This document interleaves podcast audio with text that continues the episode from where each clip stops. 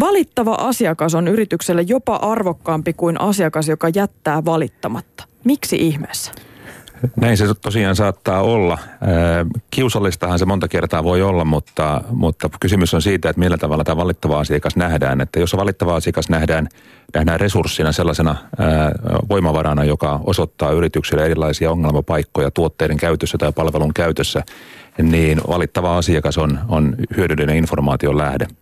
Mm, jos nyt mietitään tämmöistä asiakaspalvelutilannetta esimerkiksi, niin varmaan tämmöinen asiakaslähtöisyys on kaikilla jossain semmoisessa johtolauseessa siellä työntekijöiden manuaalissa isoilla kirjaimilla kirjoitettuna, mutta mitä se tarkoittaa käytännössä? Jos nämä negatiiviset tunteet oikeasti otetaan yrityksessä sen bisneksen keskiöön?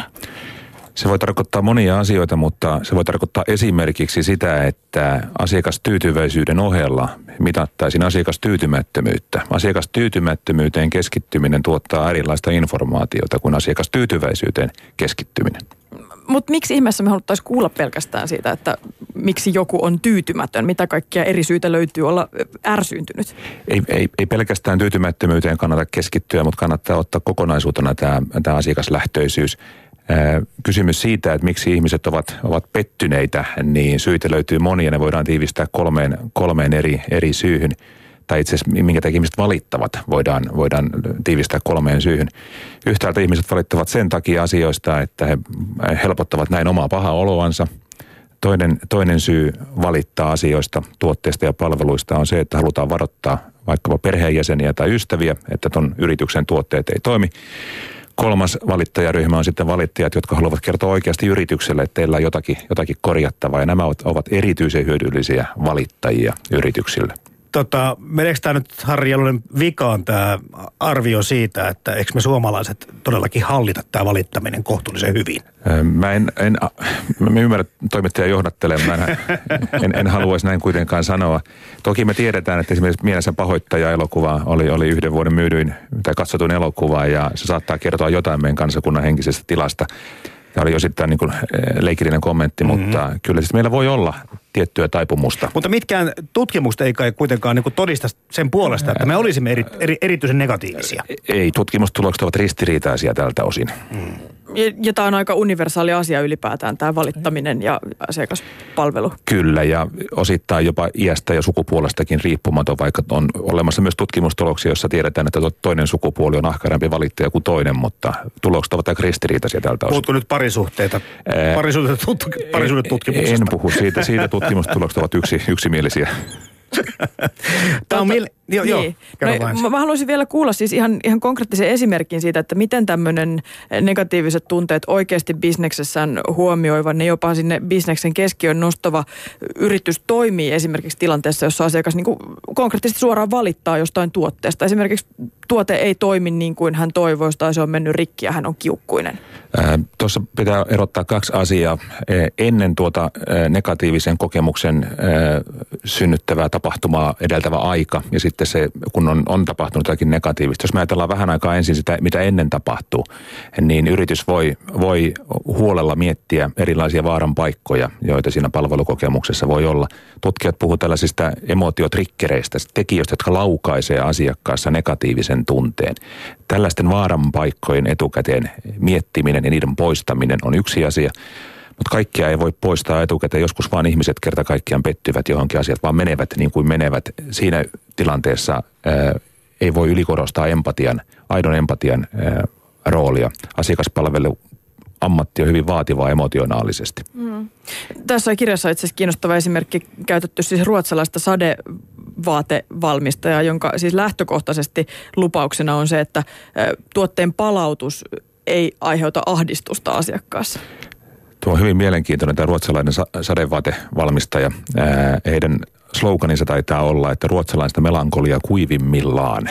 Ja tässä tiety, tietynlaista kateutta meidän suomalaisten pitää nyt kokea, koska ruotsalaiset ovat omineet meiltä tämän, tämänkin eivät, eivät hän ruotsalaiset ole melankolisia verrattuna meihin. Mutta aina todellakaan tämä erilainen ahdistus tai asiakkaan tunnetila ei ole yhteydessä suoraan siihen tuotteeseen tai yritykseen. Ei aina.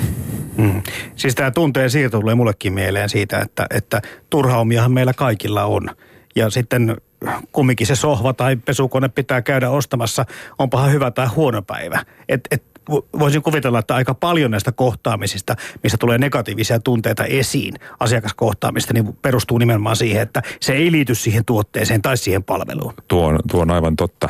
On, on hyvä erottaa ne negatiiviset tunteet, jotka syntyy siitä, että yritys on, on mokannut tai tuote ei ole toiminut niistä tunteista tai, tai sanoisinko mielialoista, jotka ovat, ovat ä, yrityksen toiminnasta riippumatta ihmisellä olemassa ja, ja nämä molemmat asiat vaikuttaa, mm. mutta on kysymys eri asioista. Ehkä on syytä mainita se, että tämä kirja tosiaankin, josta nyt puhutaan, joka eilen itse asiassa julkaistiin, niin se on syntynyt osana Turun ammattikorkeakoulun, Turun yliopiston kauppakorkeakoulun ja Tampereen teknillisen yliopiston tämmöistä yhteistyönä toteuttamaa Nemo-tutkimushanketta, jossa siis ihan konkreettisesti pohdiskeltiin ja tutkittiin näiden negatiivisten tunteiden yhteyttä bisnekseen. Mutta tällä hetkellähän tämmöisen kuluttajakansalaisen jotenkin tämmöinen kokemus on se, että aika monissa paikoissa pääsee erilaisten rajapintojen, rajapintakokemusten jälkeen painamaan tämmöisiä erivärisiä mutru- tai hymyhuulia, antamaan sen pikapalautteen siitä omasta tunnereaktiosta, jonka tämä kokemus herätti, niin onko se niin yksinkertaista? Ollaanko me joko tyytyväisiä tai, tai äkäisiä? Varmaan yksilökohtaisia eroja tässä hirveän paljon on, mutta on hienoa, että suomalaisetkin yritykset ovat ottaneet tällaisia nopeita palautteen antomahdollisuuksia käyttöönsä. Musta kuitenkin tuntuu siltä, että se ei oikein riitä, vaan yritysten pitäisi herkemmällä korvalla ja, ja tarkemmilla silmillä olla, olla perillä myös sellaisista negatiivisista kokemuksista, joita ihmiset jakavat tänä päivänä hyvin aktiivisesti vaikkapa somessa toisillensa. Iso osa tällaisesta reklamaatio, reklamaatiosta on tänä päivänä jotakin muuta kuin suoraan yritykselle kohdistuvaa. Ja tämä on yrityksille iso haaste. Mm. Hei, mä tähän otan kiinni täällä yle.fi kautta puhe nettisivuilta löytyvässä lähetysikkunassamme. Joku toteaa, että suomalaiset ovat aivan liian vaatimattomia asiakkaita. Ja tässä on nyt omakohtainen kokemus, kun puhuitte äsken näistä hymynaamoista tai mutrunaamoista, mitä noissa liikkeessä voi painaa. Niin mäkin olin hätäillyt siitä, että lapsille, että älkää painako nyt sitä mutruhuulta, älkää sitä kaikkea ehkä parastakaan välttämättä. Että ollaan vaan niin kuin, tiedätkö, vaan niin kuin ei oltaskaan. Eli onko tämä vähän tämä meidän niin kuin, tapakulttuurikin sellainen, että me emme näitä tunteita välttämättä tuo kovin helposti mukaan näihin tilanteisiin. Alku, alkuviikosta uutisoitiin siitä, että suomalaiset ovat, ovat kehnoja tervehtiöitä. Ehkä me olemme myös kehnoja valittajia. Mm, varmaan kuitenkin tuo sosiaalinen media, minkä jo tuossa ehdit mainitsemaan, niin tarjoaa jonkunlaista väylää tälle. Palataan siihen ihan hetken kuluttua. Mutta ylipäätään siis ajatus siitä, että business olisi ja talous ylipäätään tämmöistä rationaalisen toiminnan aluetta, niin se voidaan heittää saman tien romukoppaa. Tunteet kuuluu elimellisesti bisnekseen. Ääriesimerkkinä ehkä muotiteollisuus, autobisnes, mainosteollisuus. Kyllä, osittain näin, näin on. Joidenkin mukaan ihan, ihan järkevien taloustutkijoiden mukaan talous on psykologiaa. Jos me vaikkapa seuraamme osake, osakekurssien kehittymistä esimerkiksi, niin pitkälti voidaan selittää, ei niinkään talouden fundamenttien avulla, vaan, vaan fiiliksen pohjalta ihmiset pelko ja innostus leviää. Niin, tähän liittyy tämä, että kun kysellään niin kun yksittäisen kansalaisen luottamusta vaikka henkilökohtaiseen talouteensa. Mistä hän sen voi tietää? Tuleeko lopputili vai tuleeko maailmanloppu? Se on aina tunne. Et musta tuntuu, että ehkä tässä asiat menee hyvään suuntaan tai sitten toiseen suuntaan. Silloin kun harkinta kohdistuu tulevaisuuteen, niin me kaikki olemme vaikka toisin väittäisimmekin, niin me olemme, olemme tekemisissä epävarmuuden kanssa. Tämä on kiinnostavaa. M- miten tätä, tämä tunne on niin vahvana tässä nyt sitten kaikessa kanssakäymisessä ja ihmiselämässä, mutta ennen kaikkea se, missä kirjoitatte tuossa kirjassanne tässä bisneksessä ja kaupankäynnissä ja muussa, tämä niin kuin hyödyntäminen, tämän niin kuin ymmärtäminen ja hyötykäyttöön ottaminen, niin eikö tässä olisi niin kuin valtavat mahdollisuudet? Siinä on isot, isot mahdollisuudet ja kysymys ei ole mistään rakettitieteestä, että ei ole mitenkään, mitenkään mahdotonta järjellä ymmärtää. Että kysymys on aika yksinkertaisesta asiasta viime kädessä.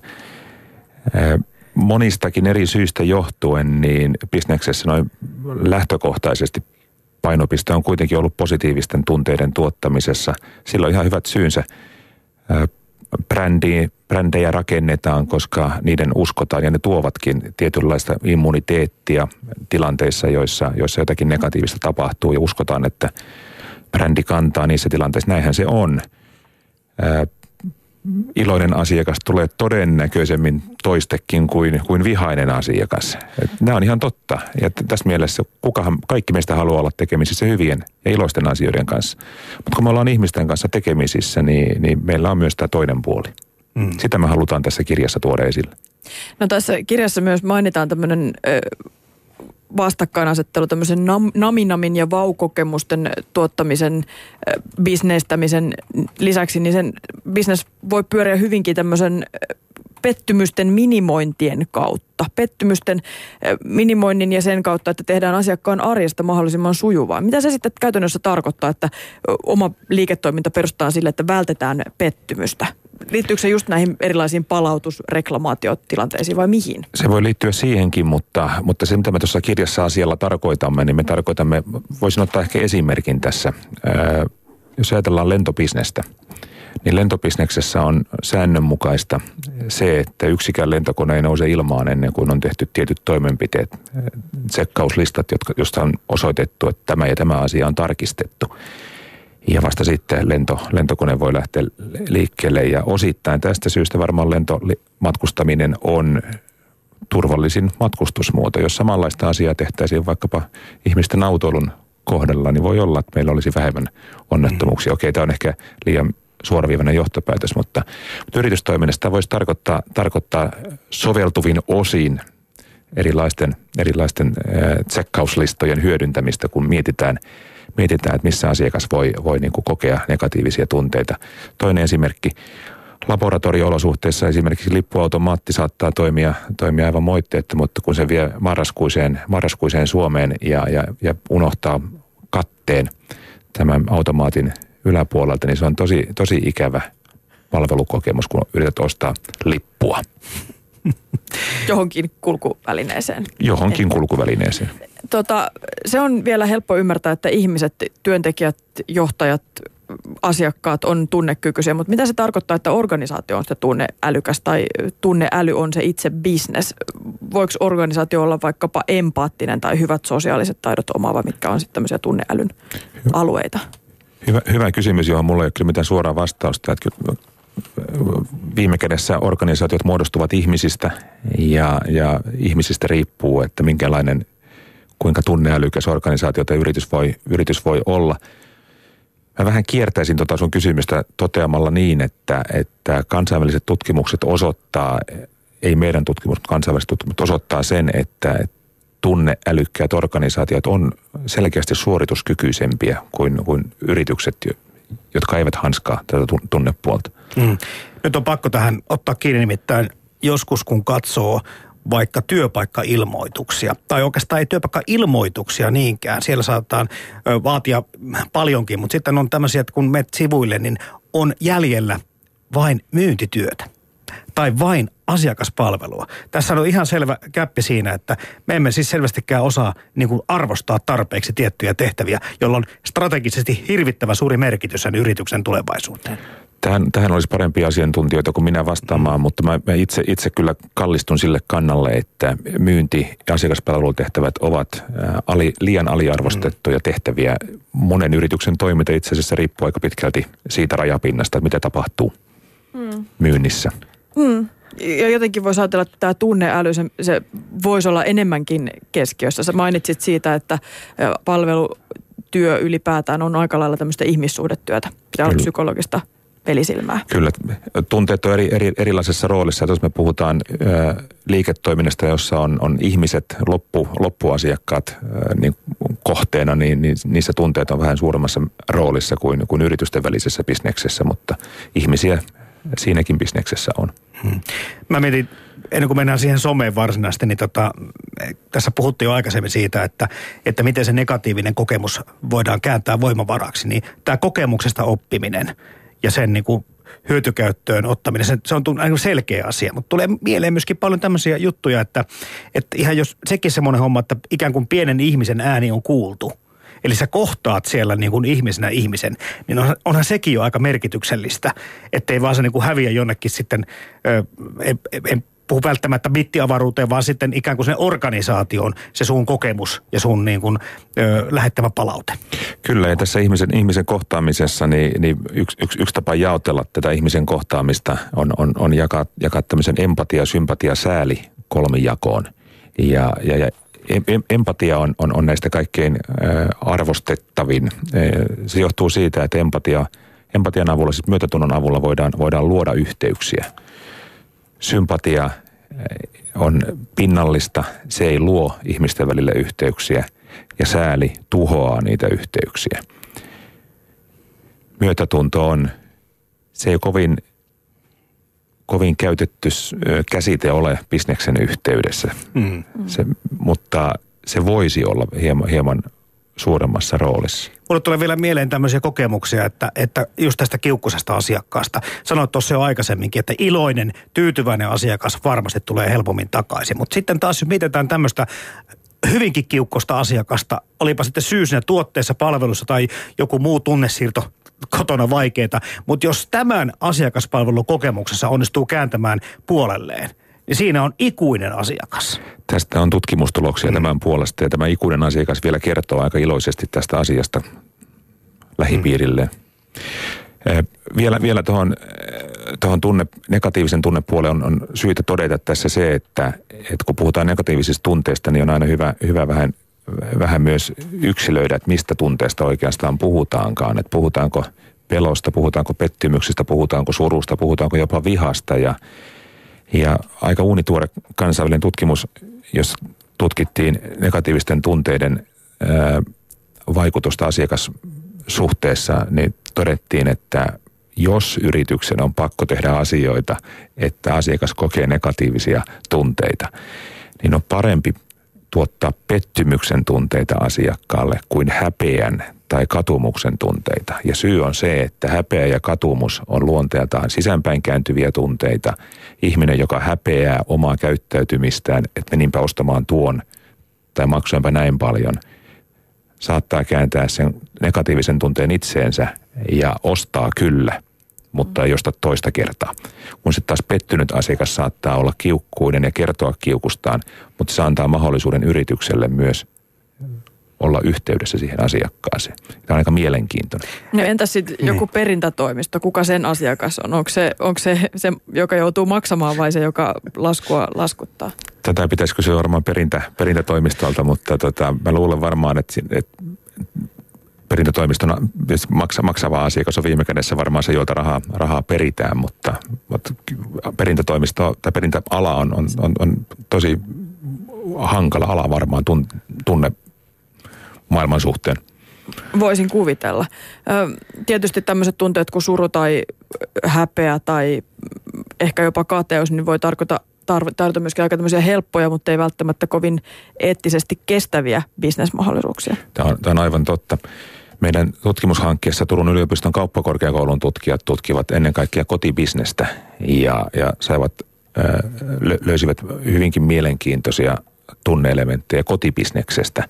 Ja, ja keskeinen havainto, mikä, mikä, mikä siltä osin voidaan, voidaan tässäkin sanoa, on se, että ne, se bisnes, joka on tekemisissä kotiin, kodin kanssa tavalla tai toisella, on kysymys kiinteistön välittäjistä tai, tai talon rakentajista tai remonttimiehistä tai juristeista ja niin edespäin, niin, on hyvä ymmärtää, että, että he eivät ole tekemisissä asuntojen, vaan kotien kanssa – Mm. Ja, ja kotiin liittyy aika vahvat tunteet. Niin se on itse asiassa kiinnostava äh, tota, ajatus siinä, että kun tämä niinku kiinteistövälitysbisnestä helposti tulee ajatelleeksi aika numerokeskeisenä ja lähtökohtaisesti myöskin niinku positiivisena bisneksenä. Että se on usein ihmisen tärkein sijoitus, se asunto tietystikin. Siinä mietitään tulevaisuutta, jotain uutta elämänvaihetta ehkä jopa, mutta silti siihenkin saattaa liittyä tämmöisiä tunteita kuin suru ja häpeä ja pelko jopa. Jos vaikkapa joudut myymään kotisi sen takia, että puolisosi kuolee. Mm. Mm. Kyllä.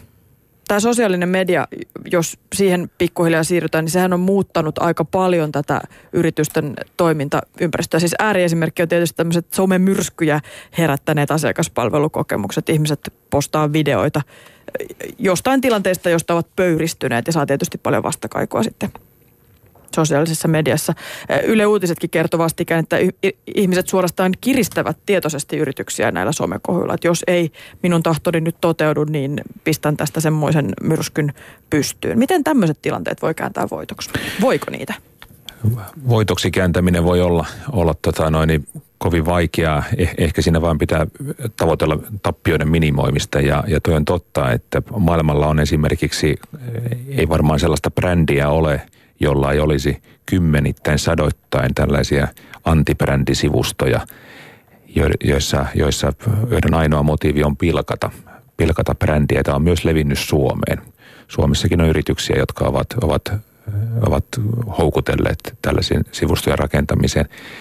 Tuossa mennään niin syviin vesiin noissa, noissa asioissa, että me ei tässä meidän, meidän tutkimushankkeessa, me ei, me ei niin kuin niin trollaus, jos, jos sillä termillä asiaa halutaan kutsua, niin, niin se ei ollut meidän ihan, ihan ytimessä. Että mutta tämä some, niin kuin ikään kuin yritysten oleminen mukana somessa on pikkuhiljaa tietysti myöskin onneksi tullut niin kuin enemmän ja enemmän täksi päiväksi, koska osahan näistä yrityksistä ei lainkaan ole näissä kanavissa ollut, jolloin miten sitä ottaa osaa keskusteluun tai yrittää kääntää sitä voitoksi, jos kokonaan se niin kuin puuttuu tämä kanava.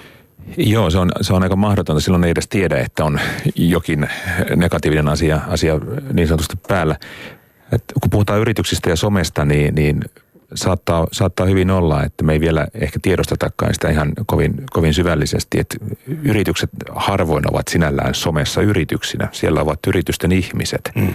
ja, ja monilla toimialoilla on nähtävissä selkeästi sellaista kehitystä, että yksittäiset ihmiset jotka, jotka ovat töissä jossakin organisaatiossa, niin, niin antavat kasvot sille organisaatiolle ja, ja luovat sitä vaikutelmaa sitä organisaatiosta siellä some, somemaailmassa ja myös osallistuvat näihin, näihin keskusteluihin, joissa negatiivisia asioita käsitellään. Ja mm.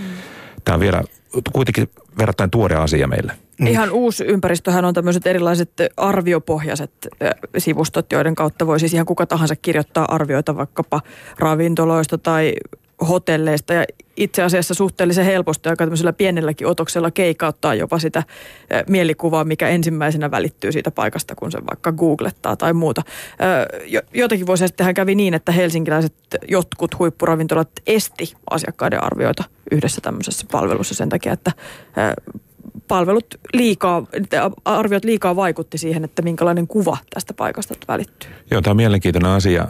Tutkimukset osoittaa sen, että tällainen vertaisinformaatio, siis se, että sun, sun ystäväsi arvioi jotakin asiaa ja kertoo sulle siitä, niin se koetaan lähtökohtaisesti luotettavammaksi informaatioksi kuin sen yrityksen tarjoama informaatio. Se on aika ymmärrettävää, riippuen tietysti sun, sun, sun ystävän suhteesta, että jos sä luotat siihen ystävään, niin silloin sä silloin sä luotat myös siihen informaatioon, jota, jota tämä ystävä sulle kertoo.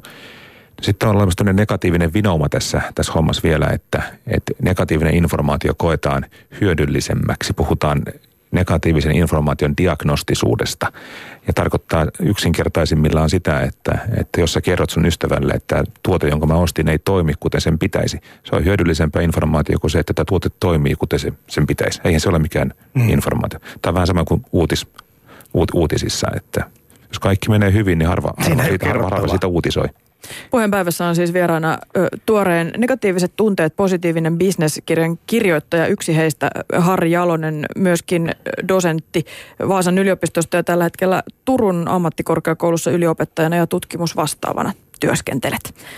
Jos mietitään näitä tunteita ylipäätään muutenkin, niin tämmöinen perinteinen vastakkainasetteluhan on tietystikin järki vastaan tunteet. Ja se ajatus siitä, että, että ihminen, joka on tunteidensa vietävissä, niin on jonkunlainen vastakohta myös sille järjellä toimivalle ihmiselle, sellaiselle rationaaliselle ja analyyttisen ajatteluun kykenevälle ihmiselle.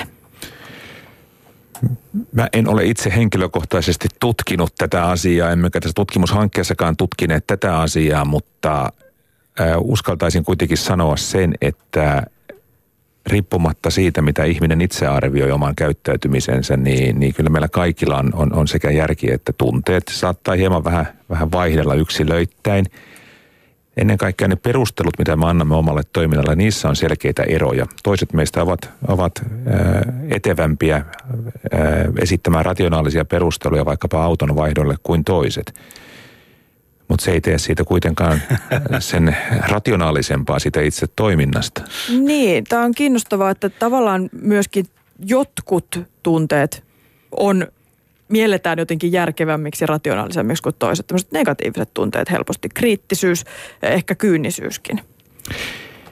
Joo, tässä mainitussa kirjassa, jossa, joka yhden, yhden, yhdessä luvusta vastaavat Tampereen teknillisen yliopiston tutkijat, jossa tutkittiin tunteita ja negatiiviset tunteet työpaikalla, niin, niin havaittiin muun muassa sellainen mielenkiintoinen seikka, että ihminen, joka on ei kovin ö, synkissä vesissä, mutta tietyllä tavalla negatiivisen fiiliksen vallassa, niin saattaa kyetä analyyttisempään työskentelyyn kuin ihminen, joka, jo, jolla niin kuin on hyvät, hyvä fiilis. Ja, ja se tietyllä tavalla ää, helpottaa keskittymään ja kiinnittämään huomioon asioihin, joita ei välttämättä muuten ajattelisi. Mm. Mutta voiko siis negatiiviset tunteet olla myöskin voimavara? Voiko, voiko ne olla voimavara myös työpaikalla samalla lailla kuin bisneksessäkin? Äh, joo, joo, voi. Äh, esimerkiksi innovaatioiden osalta tiedetään se, että, että, että harva harvoin innovointi syntyy, tai hyvä innovaatio, siis jokin uusi tuote, palvelu, toimintatapa syntyy, syntyy siitä, että kaikki ovat samaa mieltä. Et usein, usein innovaation kanssa, innovaatioiden yhteydessä ollaan tekemisissä epävarmuuden kanssa. Ja, ja se on luontevaa, että se herättää myös vastustusta. Ihmiset, jotka, jotka kyseenalaistavat tiettyjä asioita – kunhan ne eivät nyt ole aina vastaan, mutta kuitenkin tietyllä tavalla hyvistä, hyvistä syistä vastaan, niin se helpottaa monta kertaa kyllä niin kohdistamaan niitä toimenpiteitä niin kuin oikeaan suuntaan. Et kyllä kyllä niin kuin kriittistä, kriittisyyttä, jos, jos se negatiivisuus ilmenee kriittisyytenä, niin se on ehdottomasti hyödyllinen juttu. Eli se voi olla myös luova voima. Joo, kyllä. Et puhutaan tämmöisestä tunteiden ristiriidasta luovuuden lähteenä. Mm. Siitä on olemassa ja mainitsit myös siitä, että hyvällä fiiliksellä tekevä työntekijä ei ehkä tutkimusten mukaan niin analyyttisesti välttämättä ajattele, mutta, mutta tämä perinteinen ajatushan on se, että tyytyväinen työntekijä on, on hyvä työntekijä. Joo, ja haluan ehdottomasti korostaa, että kyllä työyhteisössä kannattaa pyrkiä siihen, että ihmiset ovat tyytyväisiä. Ja tätä epävarmuuttakin on tietysti montaa eri lajia että, on. ja sen sietämistä, että tietysti kyllä. tämmöiset ulkoiset tekijät, niin kuin YT-neuvottelut vaikkapa. Niin. Y- YT-neuvottelut on hyvä esimerkki tällaisesta ristiriitaisista tunteista, joita työyhteisöissä on valitettavan usein tänä päivänä ää, ihminen, joka kokee, että oma, tai saa kuulla, että oma, oma työpaikka menee, tietysti on, on, on, on surun vallassa, vihan vallassa tai jonkin muun negatiivisen tunteen vallassa, vallassa ää, hänen työtoverinsa ää, saattaa säilyttää työpaikkansa, se on iloinen, mutta hän saattaa kuitenkin olla tämän työpaikkansa menettäneen ihmisen puolesta tietysti hyvinkin pettynyt ja Tähän samaan negatiivisten tunteiden laariin taitaa liittyä tuo kateus, Harri Alonen. Ja, ja tota, tässä kirjassakin ö, huomautatte siitä, että, että jos kateus on sitten kuitenkin hyvän laatuista, vaikka tunteena negatiivinen, niin silläkin on tekemistä sillä, että miten ihminen pärjää työelämässä. Ilme, ilmeisesti on, että jos kateus ruokkii parempaan yrittämiseen ja tsemppaamiseen, niin silloin se on hyvä. Tässä nyt helposti tulee meille amerikkalaiset elokuvat, jossa, jossa naapurin hieno auto kannustaa hankkimaan samanlaisen eikä, eikä, eikä puhkomaan renkaita. Että tässä mielessä hyvä kateus on. Mutta kateus on inhimillistä ja, ja osa, meistä osaa vaan peittää sen. Mm.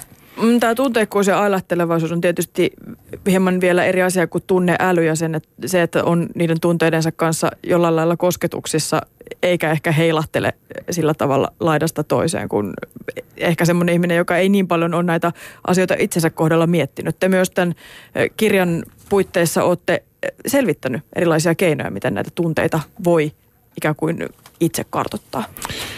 Joo, tunne, tunne äly tarkoittaa niin kuin hyvin, hyvin tämmöisen niin kuin simppelin määritelmän mukaan, mukaan sitä, että, että ihminen pystyy tietysti myös kontrolloimaan omia, omia tunteitaan ja toimimaan, toimimaan sellaisissa tilanteissa, joissa, joissa vaikkapa työtoverilla on vahvoja, vahvoja tunnetiloja, niin, niin tiety, tietyssä määrin järkevästi. Ja, ja kysymys ei ole mistään syntymälahjana tai sy, sy, syntymässä saadusta lahjasta, vaan vaan taidosta, jota voi, voi niin kuin oppia. Sitä voi treenata. Ja, ja tota, keinoja on, on kovin monenlaisia. Siihen ei nyt valitettavasti tämä lähetysaika riitä niiden kertaamiseen, mutta, mutta kysymys on hy, hyvä oivaltaa, että, että okei, osa meistä on parempia ottamaan huomioon kanssa ihmisten tunteita, mutta jokainen voi oppia. Mm. Ja se voi myös olla tietoista toimintaa yrityksessä. Se voi olla tietoista toimintaa kyllä ja se voi olla ihan, ihan tota HR, HR-ihmisten juttu. Niin jää vielä miettimään sitä, että, että jos puhutaan niin kuin henkilökemiasta työpaikoilla, niin se, että, että näiden... Ö, negatiivisten tunteiden esiin tuominen ei välttämättä ole huono juttu, mutta sitten niihin suhtautuminen sitten voi olla hankalaa, että joku ottaa aika äkkiä itseensä. Näinkin, näinkin mm. valitettavan usein käy. Mm. Puheenpäivässä on ollut vieraana filosofian tohtori, dosentti, negatiiviset tunteet, positiivinen bisneskirjan yksi kirjoittaja Harri Jalonen. Vielä lopuksi ohje valittajalle tai sellaiselle, jonka tekee mieli valittaa. Kannattaako siis valittaa ja kannattaako se tehdä siinä ensimmäisessä tunnetilassa vai pienen hengähdystauon jälkeen? Jos on mobiililaite mukana, älykännykkä tai joku muu vastaava, niin se antaa mahdollisuuden välittömään palautteen antamiseen. Mutta kannattaa miettiä, miettiä kuitenkin, että valittamisesta jää tänä päivänä jälki, jos sen someen, someen laitat. Voi olla, että sua olottaa seuraavana päivänä. Yritä, yritä ymmärtää myös sen toisen osapuolen osapuolta. On ehkä se, ollaan ihmisiksi. Kiitos vierailusta puheenpäivässä, Harri Jalonen. Kiitos.